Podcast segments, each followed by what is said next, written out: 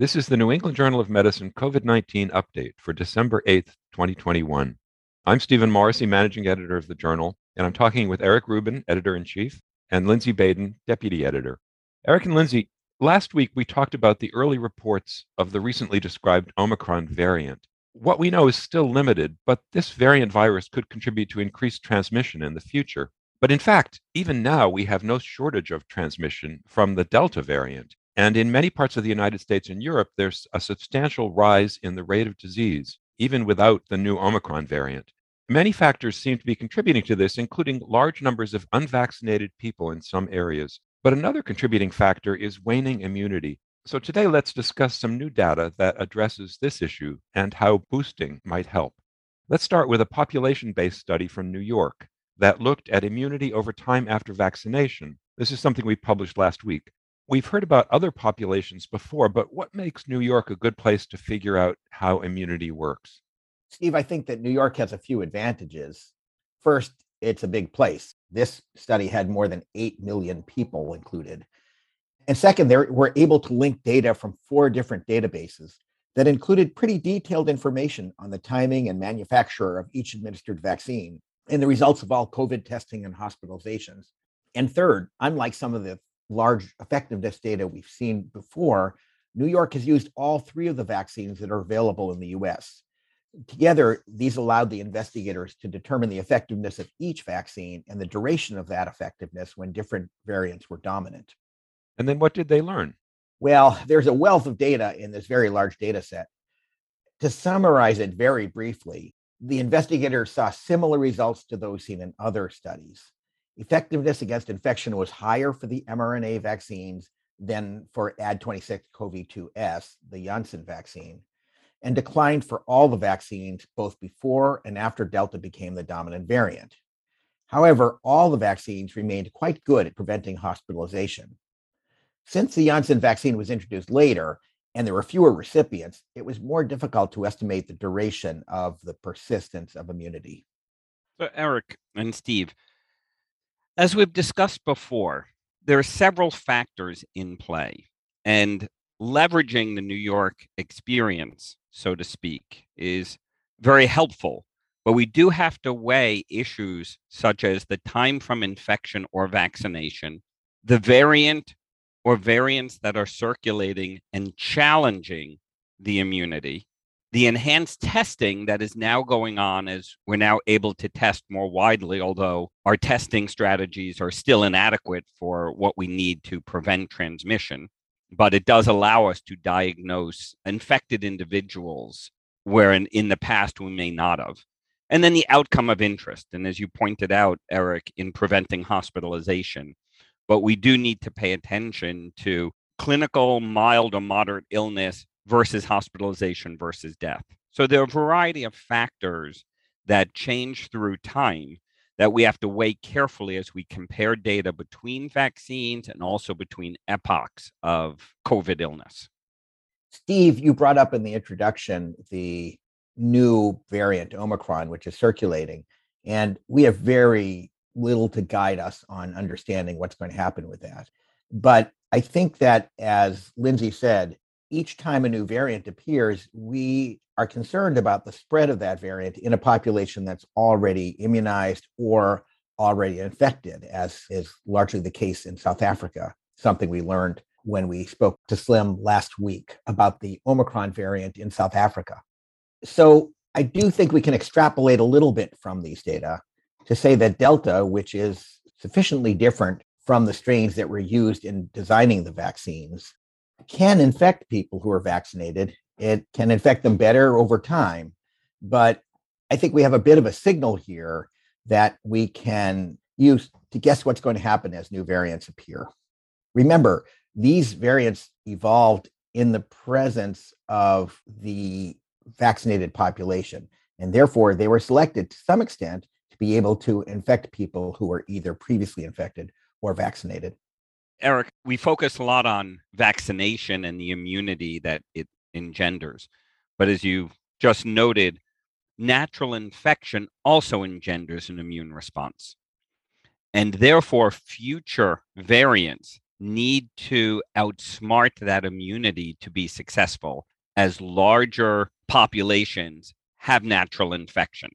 And that becomes another selective factor as future variants emerge that we have to take into consideration when we try and understand their transmission patterns. Lindsay, it's a really important point. And I think that very early on, there was a lot of discussion of herd immunity as being something that would be protective in the population. And I think that what we've learned is that people who've been previously infected can be infected again, especially as these variants come along. Now, those people may be relatively protected against severe disease, which is important. But if they continue to be infected as these new variants arise, we are going to get limited protection for the whole population against the spread of infection. And Eric, I think this speaks to us thinking a little bit about the history of viruses and humans and co-adaptation. There are four seasonal coronaviruses that we've gotten used to as a population and as a community, and we've considered them annoying colds, but never something that required lots of attention, such as the current pandemic virus that we're dealing with. So one wonders as the co-adaptation occurs, at what point might there be more attenuation of severity of illness that allows this co-adaptation to occur? Unfortunately, it's less likely to occur over months and it probably takes years, but it is something we have to think about as this virus continues to learn how to circulate in the context of natural immunity and very likely causing less severe illness as that occurs, given how coevolution works. So, getting back to the issue of waning immunity, one way to combat it is to boost with additional doses of the vaccines. We've discussed some of the data behind this, but most of the evidence we've seen has been in vitro measurements of antibody levels. Today, though, we published two studies of booster effectiveness, both from Israel. In fact, a good deal of the evidence for waning immunity and now for the use of boosters has come from Israel. Why is that? Steve, it's pretty simple. Israel instituted widespread vaccination very early. And because they started vaccination early, they had a large population at risk for waning immunity, only because so many people had received the vaccine many months ago. In addition, they have very strong monitoring systems. So today's studies, like we've seen before, come from the Israeli Ministry of Health, which has quite a comprehensive collection of data, and Clalit, the HMO that covers more than half of the population and has access to the detailed records from the primary medical care of their members because they began administering boosters to the general population long before other countries, Israel has pretty much served as a model upon which most of current booster policy is based. Remember, though, that virtually all vaccination in Israel has been with BNT 162b2, the Pfizer vaccine. So we should be careful about generalizing results to recipients of other vaccines. So I just want to take a moment and appreciate what we have been able to learn from our colleagues around the world, particularly Israel and South Africa, as two examples, where they have leveraged their scientific capability to understand viral pathogenesis, transmission dynamics, and share these data with the world rapidly. And though there are limitations to the work that has been done in these two arenas, I think we all owe a debt of gratitude to the scientists there who have systematically applied science for us all to learn. As you know, the recent Omicron emergence teaches us from our South African scientists. And here, with the vaccine booster challenges, our Israeli colleagues have been able to look at their natural experiment of deploying the vaccine to better understand the strengths and weaknesses of those strategies in the context of an evolving foe or pathogen. So, looking at the two Israeli studies, what do they teach us? Let's start with the study from Clalit. The investigators looked at all members who were at least 50 years old and had received vaccine at least five months earlier. They compared the mortality rates due to COVID 19 in those who received boosters with those who did not. Using medical records, they were able to adjust for a large number of factors that might vary between those who received vaccine and those who didn't. However, they also moved people from the unboosted to the boosted group a week after they received vaccine, so that many individuals overlapped between the groups. The primary outcome was mortality, though the investigators also looked at infection as measured by PCR assay as a secondary outcome. This was a large group. It contained almost 850,000 individuals. There were 65 deaths in the boosted group and 137 in the unboosted group. Because almost 90% of the total group got boosters by the end of the study, when you correct for the denominator, the booster was about 90% effective at preventing death. This was particularly apparent among those over 65, but seemed to hold up in younger age groups as well, though the numbers were smaller. In the secondary analysis of infection, the booster had 83% effectiveness. Remember, though, that we don't know why people were tested. So this number is a little less solid than the mortality statistics. And what about the Ministry of Health study? This study used a large database that we've talked about before when we've discussed the previous work from this group. The database includes dates of vaccination, dates and results of PCR testing, whether disease is mild or severe, and the vital status, along with some other demographics. Like the Clalit study, the investigators looked at those who received vaccine at least five months earlier and looked at individuals dynamically as they moved from unboosted to boosted groups. What was slightly different is that the Clalit group looked at time starting seven days after the booster, while the Ministry of Health researchers started 12 days after boosting.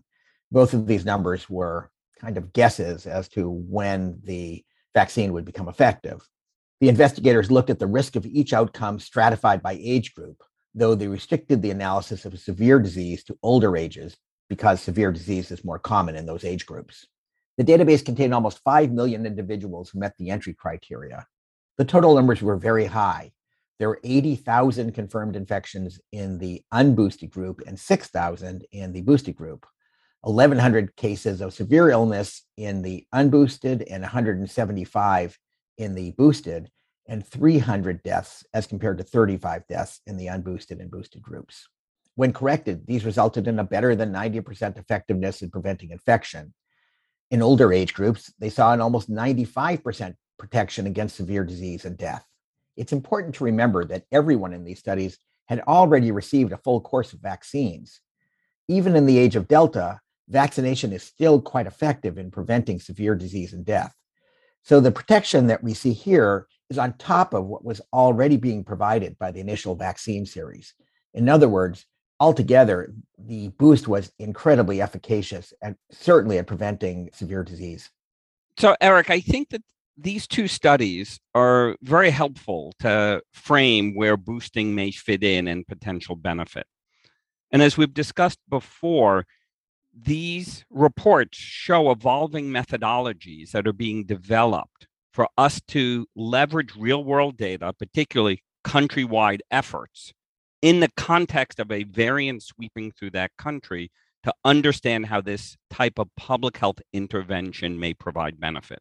There are certain weaknesses or challenges associated with this type of design, such as the lack of randomization. So there may be other factors that are unmeasured that may be playing a role in the outcomes that we see in terms of differential timing of groups approaching vaccination or revaccination or accessibility there are changing denominators. They account for this in part by understanding that individuals can cross over from group A to group B after the intervention and a period of time for that immune response to emerge. But I think it is important for us to keep in mind that the absolute rates versus the relative rates are very important to pay attention to.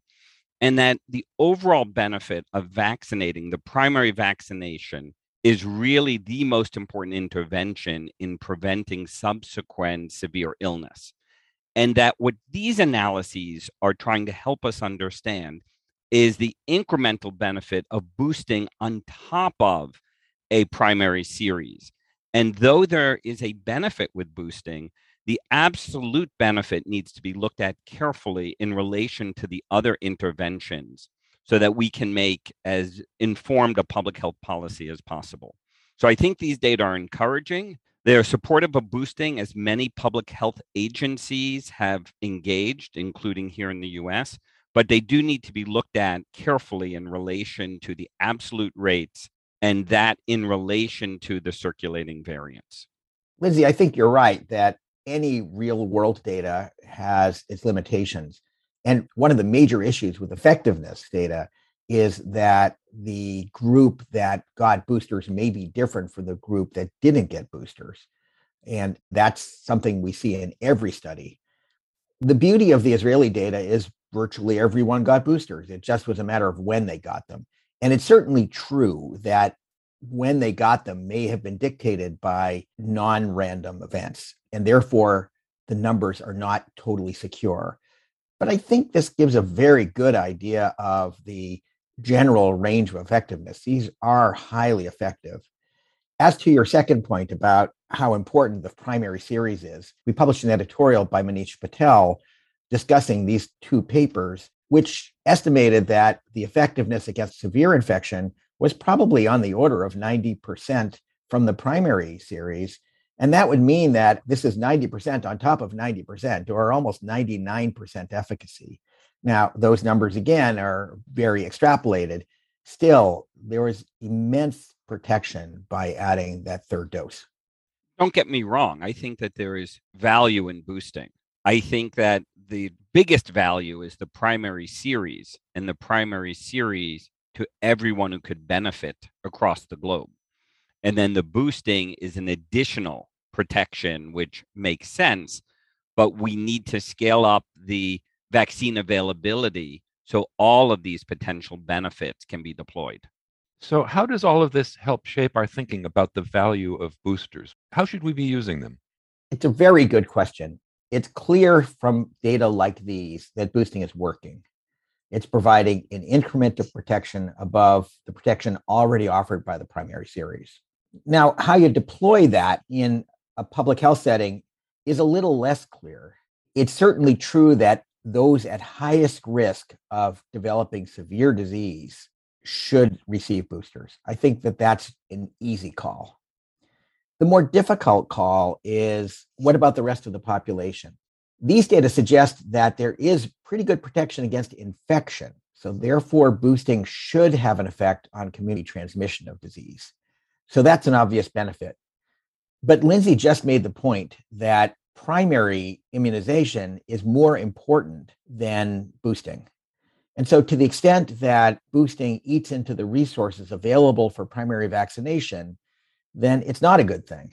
So, there continues to be a supply issue. And in the US, there's abundant vaccine. In most of Western Europe, there's abundant vaccine available, but that's coming at the cost of it not being available in most of the rest of the world. So, I think it's not an easy public health decision as to how to allocate what are still somewhat scarce resources. The decision for an individual physician, I'm afraid, is pretty easy. Boosting is good, it's probably good for everybody. But for public health agencies, I think it is a more difficult decision. And Eric, I think part of what we have to think about with vaccinating and boosting are the resources available to deliver, such as supply, but also the challenges of vaccine hesitancy, the need for education, and generating data relevant to communities that are uncertain.